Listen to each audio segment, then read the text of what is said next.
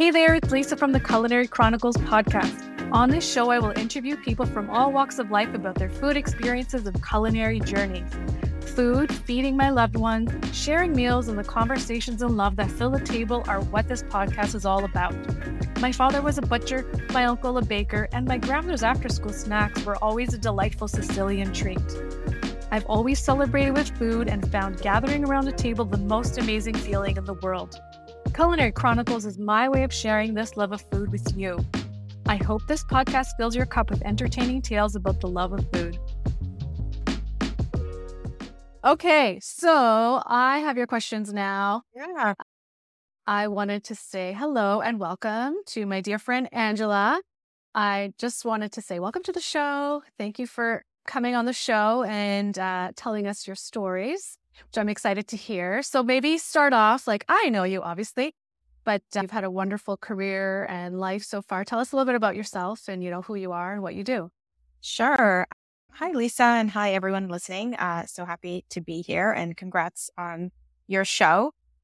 That, uh, yeah, it's, I've seen your career also grow. But so I'm Angela Pacienza. I, I live in Toronto. I'm a mother of uh, two and I work at the Globe and Mail. I'm the executive editor there. And what that means is my group, my, my division, um, does everything to get the news out. So that's everything from what goes on the website, what goes on the front page of the newspaper, what goes into the podcast, our visuals, our data journalism, and yeah, kind of everything in between. So it's a lot of fun. Front Yeah, row, how, a front row seat to history. To the world. Yeah, amazing. So how do you make those decisions? Is there like a meeting every morning at 6 a.m. or like at midnight or like I always wondered how that works because the front page, what's the deadline for the front page? Is it like 11 p.m. or noon or midnight? Not noon. Mm. or We- maybe noon.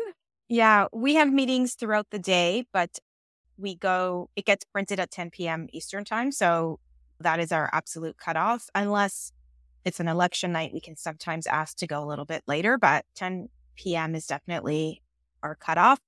It's a very collaborative process. It starts early in the morning as different news stories are happening. You know, reporters are letting us know what they're working on, what scoops they have we do a lot of investigative work and those stories can run anytime. So we try to pace those out according to what news events are happening that you can't control. So there's some news that you can control, as in the ones that we create and are exclusive to us. And there's the other news when an election is happening in the US or when an election is happening here in Canada or things like that we can't control.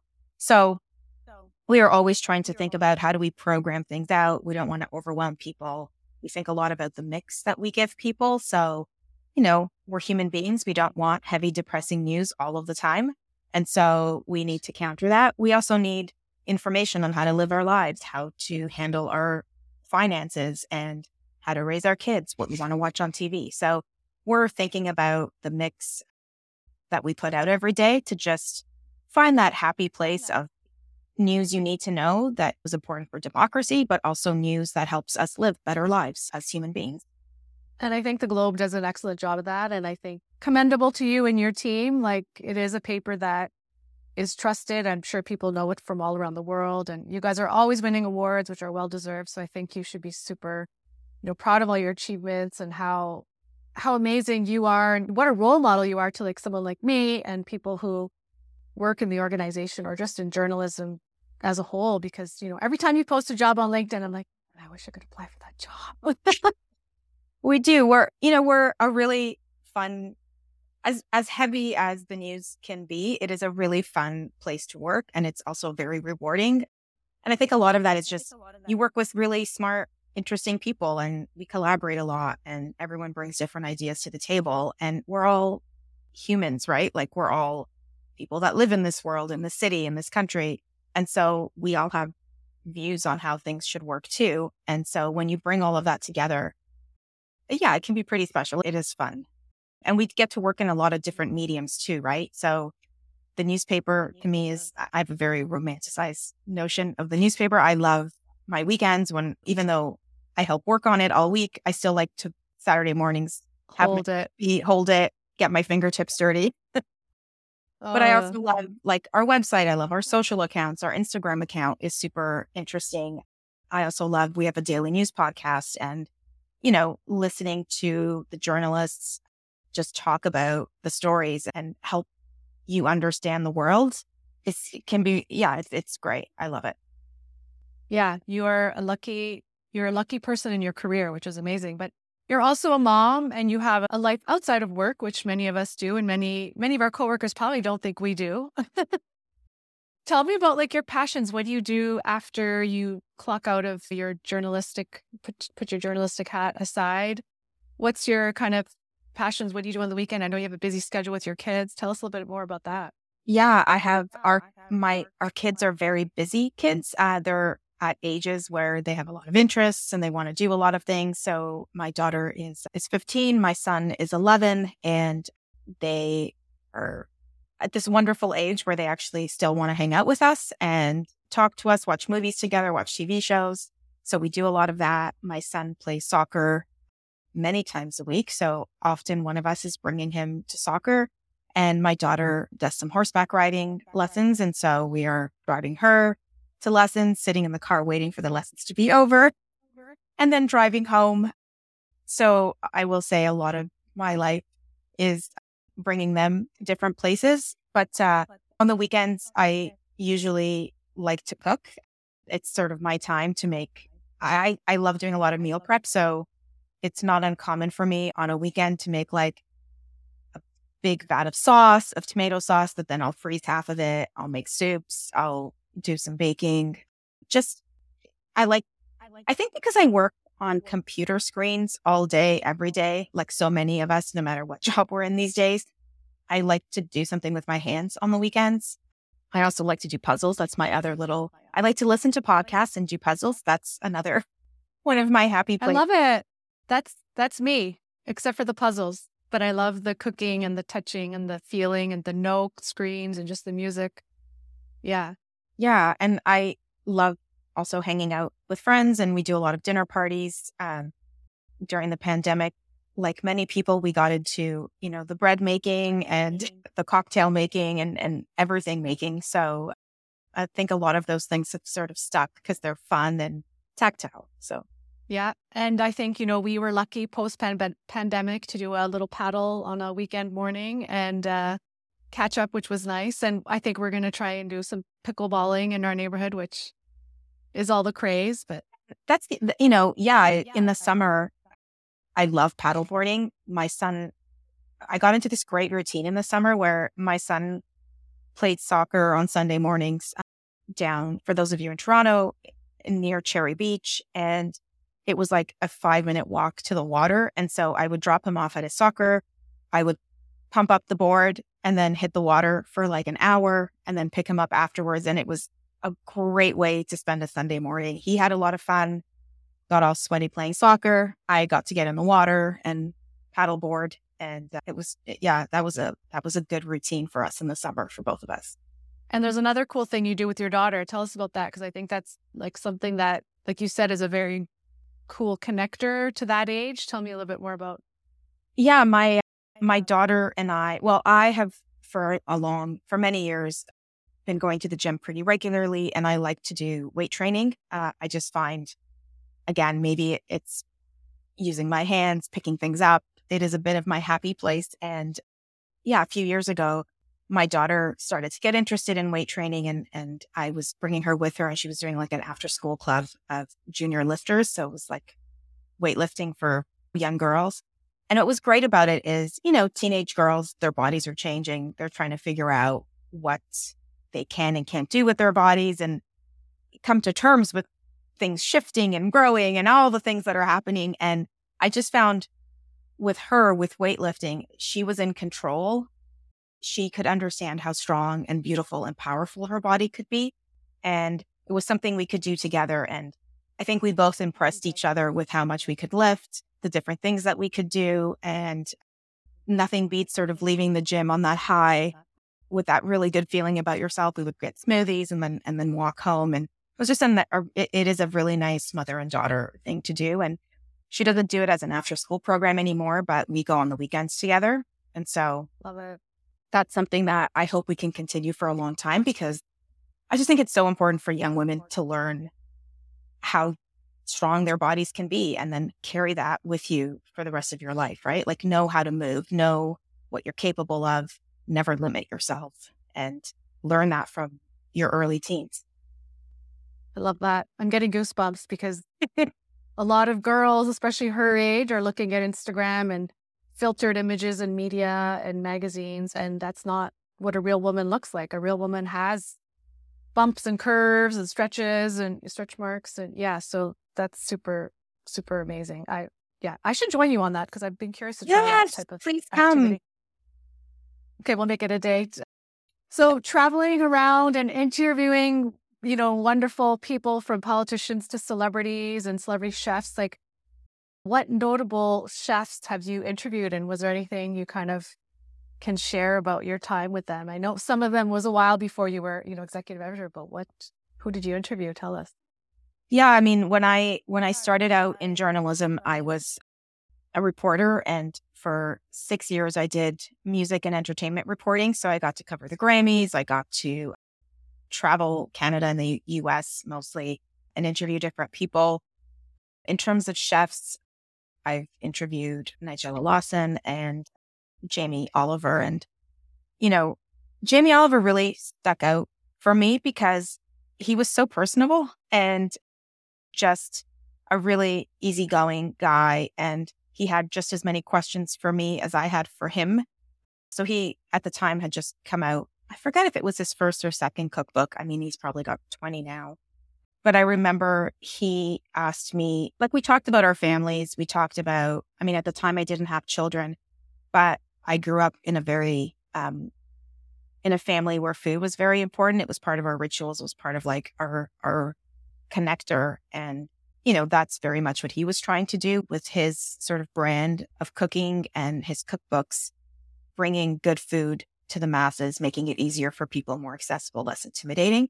And I just remember that being very, very relatable, which is, you know, probably why he became so famous and had all of his TV shows and, and whatnot. So, yeah. And I think he, like you said, he just made it all about simple and family and fast and easy because, yeah, you can get a cookbook that's like molecular gastronomy, Michelin star, but you're never going to use it. but he has that 30 minute meal book, which I think everyone I know has that book. And they're like, actually really good. I'm like, yeah, because cooking can be quick and easy and delicious. So exactly. Yeah, it doesn't sure. have to be a six hour. Although, you know, once in a while, I like doing those too. Well, yeah. If you, yeah, when the kids are not having all their practices to be shuttled. Yes, I perfected. Eh, how, I've perfected like how do you make a meal between soccer practice?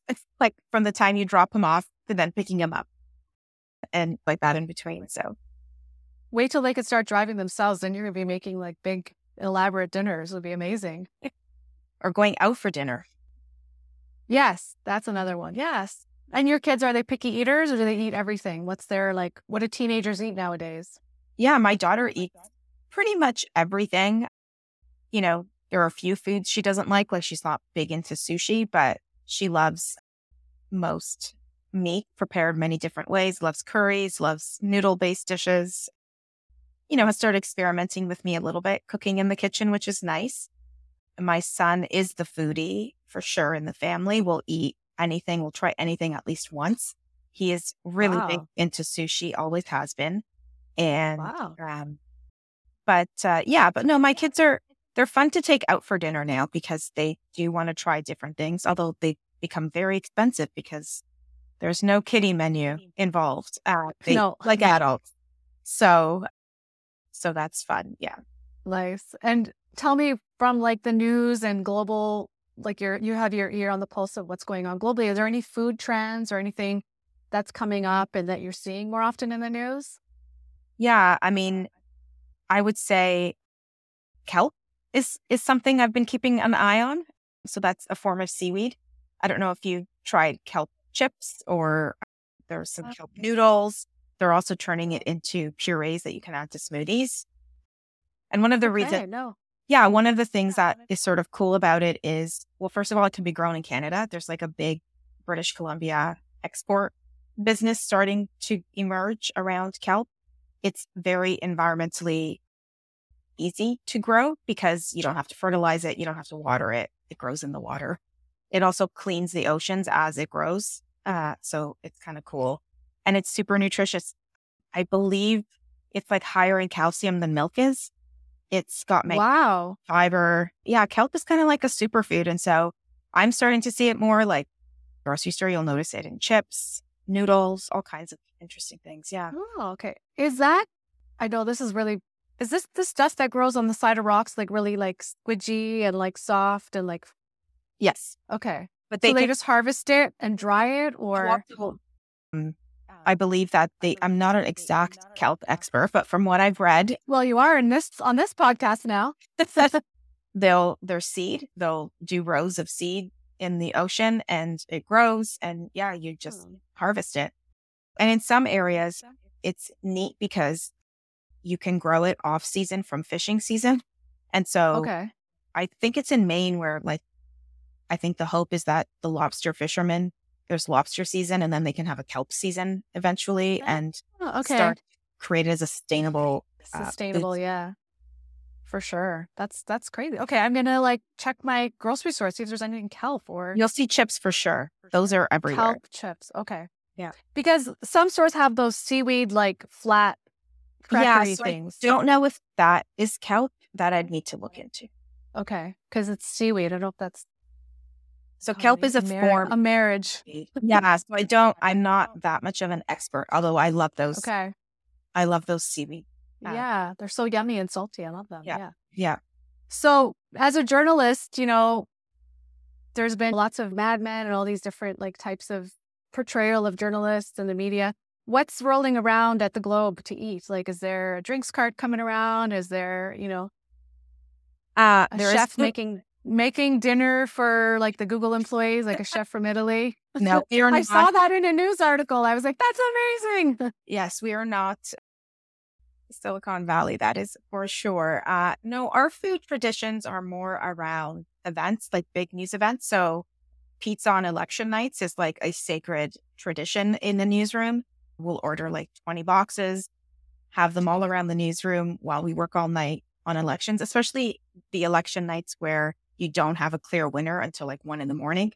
And so then you're eating like cold pizza by 1 a.m. One mm. year, a few of us tried because we were all kind of getting tired of pizza. So we thought, let's do something different. We'll try burritos. Never doing that again because soggy.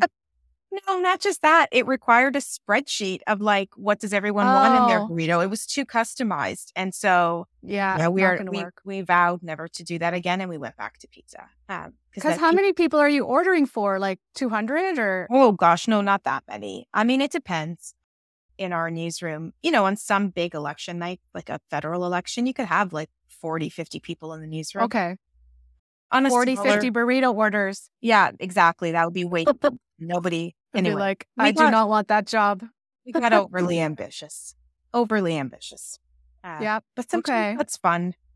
We like to be ambitious. Oh my gosh. Our journalism and our food choices. There we go. Well, you could try something like maybe a little bit more I don't know. Pizza, I think, should stick to the the, the we're sticking to pizza tradition. Yeah, good tradition. Okay.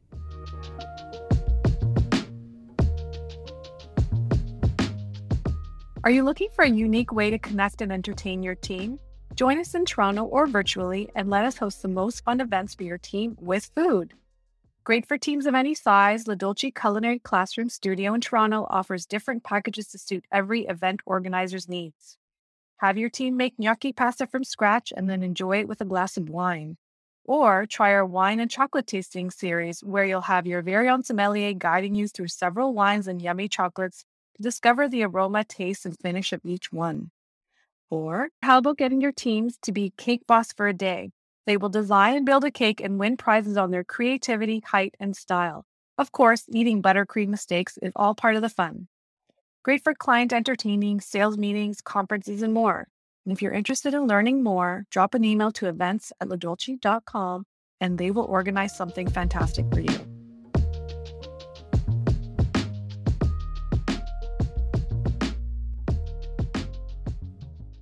And now you've traveled again, the globe, you know, Canada, especially. You know, tell me what's your best meal? Where was it? What Like set the stage. Was it yummy? I mean, obviously it was yummy, but tell me like I always like to ask people this question because so many people like take you to a different place and time or something that's so unusual from our traditional daily lives. Yeah. Um, oh, I've I have gone to so many places. I would say one of my favorite meals was in Tropea, which is in Italy. So it's in uh, the south. It's uh, on the east coast of Calabria, and it's a seaside type town. And my dad's family is from Calabria, so we went to visit. They're from Cosenza. We went to visit my aunts. One of my uncles decided to take us to Tropea, and it's just this beautiful seaside town with these big cliffs. Um, it's like the homes are built into the side of the cliffs, and the ocean is incredible. Uh, we had a meal there. It was out on a patio overlooking the ocean, so you could smell the sea air, hear the waves, all of the beautiful things. And we had, I just remember having like shrimp in sauce but it was like the shrimp that comes with the heads on them. So you have to like really dig in. Oh. Just like get messy and dirty. And it was just delicious. And I would say I really want to go back there and have that meal again. And you don't you don't remember the name of it? Oh, I don't remember the name of the restaurant at all. Oh. And my suspicion is any of the restaurants there would be equally amazing and incredible because it's it's a tiny town and uh, anytime you're sitting outside. And for some reason, food always tastes better when you're on vacation. Always. A hundred percent. Exactly. I think food grown in southern Italy is also just super delicious and fresh. And, you know, I remember the tomato sauce that was on there just was the brightest and uh, just super flavorful. Oh, I love that. we got back from Tropea two weeks ago. So you, Tropea? Yeah, that's so funny. Oh, that's so funny. We needed somewhere to stop in between Puglia to Sicily, where our family's from. And someone said, You have to go to Tropea. It's so beautiful. My aunt said that. And I I fell in love with that place. It's so beautiful. And the water is crystal clear. And yeah, the food was great. And we asked our hotel, we stayed at a tiny little like hotel, and they said, Here's the name of a place. And it was like off the main square, off the second main square, off the third main square, down an alley to the back. And we're like, oh my God, is this person going to like rob us? But it was this tiny, like, restaurant that it was just so magical and it was so far off the beaten track, but it was so good. And then as soon as we sat down, I guess because we eat early because of our son, um, at you know, eight, nine o'clock when normal people go out to eat in Italy, everything's so late. It just got crowded. I was like, oh my gosh, this place is so far off the main track, but it was so yum. And yeah, we had to. Everybody knew it. And the thing, one thing that uh, Tropea is very famous for is their uh, red onions, like the small onions. onions. And uh, yeah, like they use that for everything. You can have them raw, like in an antipasto. They'll add them to every single dish in the multitudes of ways. And even when you're driving into the town, you can just see them like tied into braids on the side of buildings, hanging over while you're driving around. Yeah. Yeah. I, it's been, I, I didn't know that. It was so cool. Yeah, it's been like 15 years since I've been. And that's why I can't remember the name oh. of the restaurant, but it still is so vivid. I can smell the place still. I remember going swimming there too. We had, again, we were only there for a day, so we didn't even sleep over.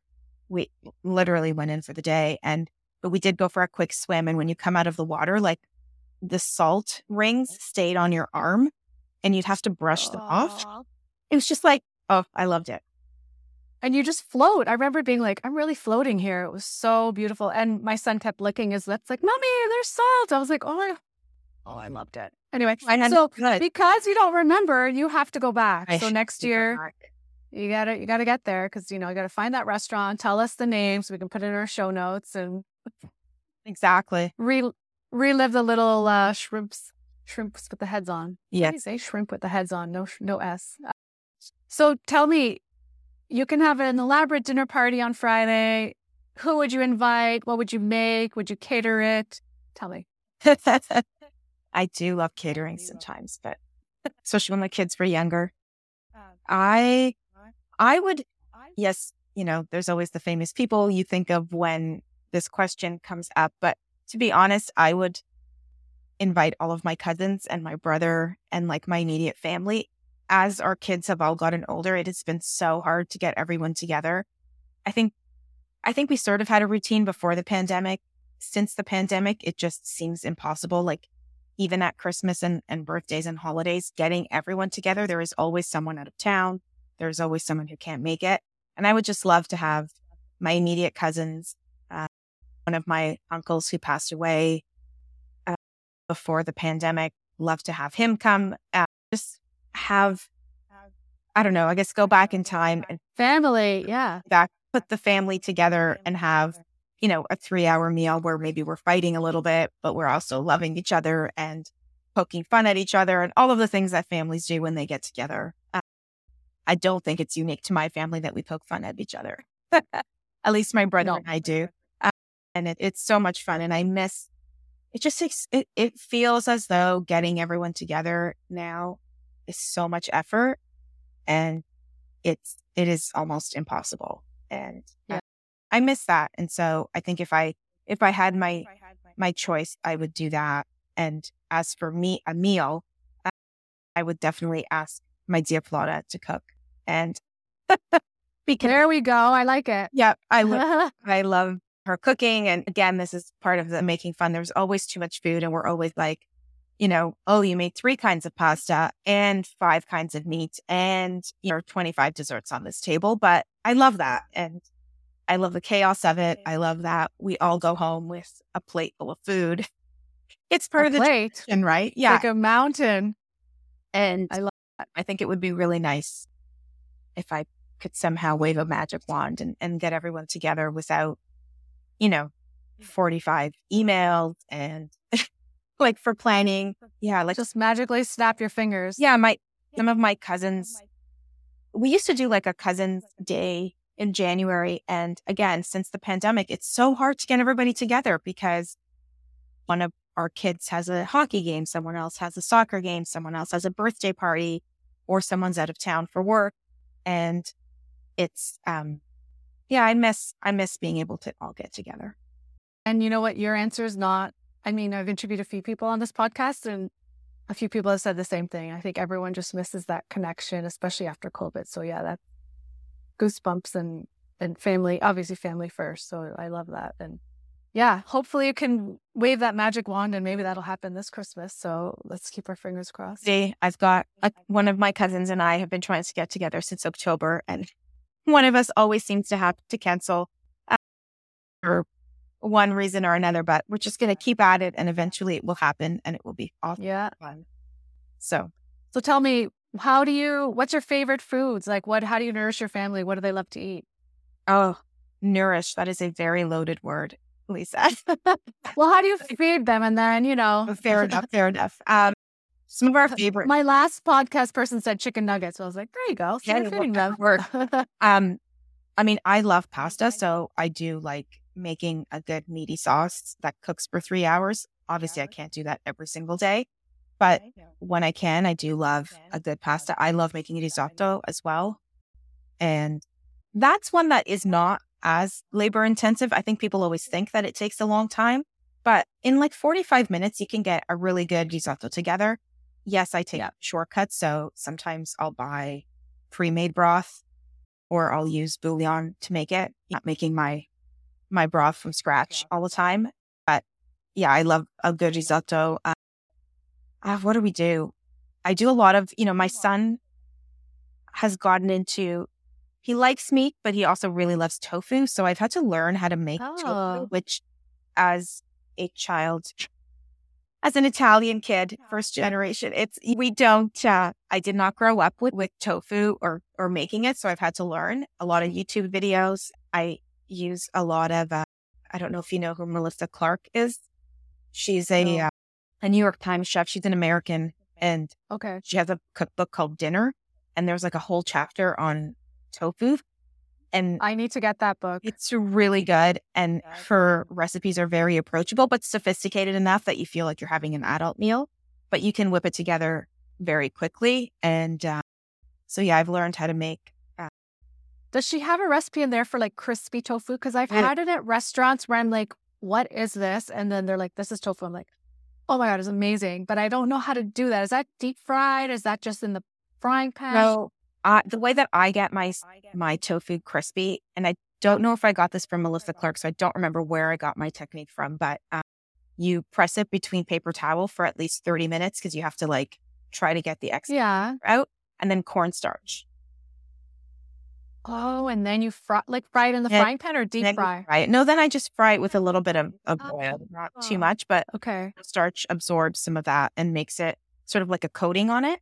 Okay. So next time we go paddleboarding, ho- hopefully in the spring, but we'll have to go to Mandy's Salads, Oh, which is uh, on Ossington, and they have a great cookbook. They're uh, two sisters, I think, from Montreal, but they have. That's where I had that crispy tofu in one of their salads, and it's amazing. So, yeah, if you want to get that, ask for that cookbook for Christmas. okay. Mandy's cookbook. They have it beautifully on display at Indigo. Okay. Uh, but she, they're the two sisters have the most amazing salad recipes with like all like olive oil and tons of lemon and garlic, and they have a section on tofu, which oh, okay. yeah. What about chickpeas? So chickpeas in a salad.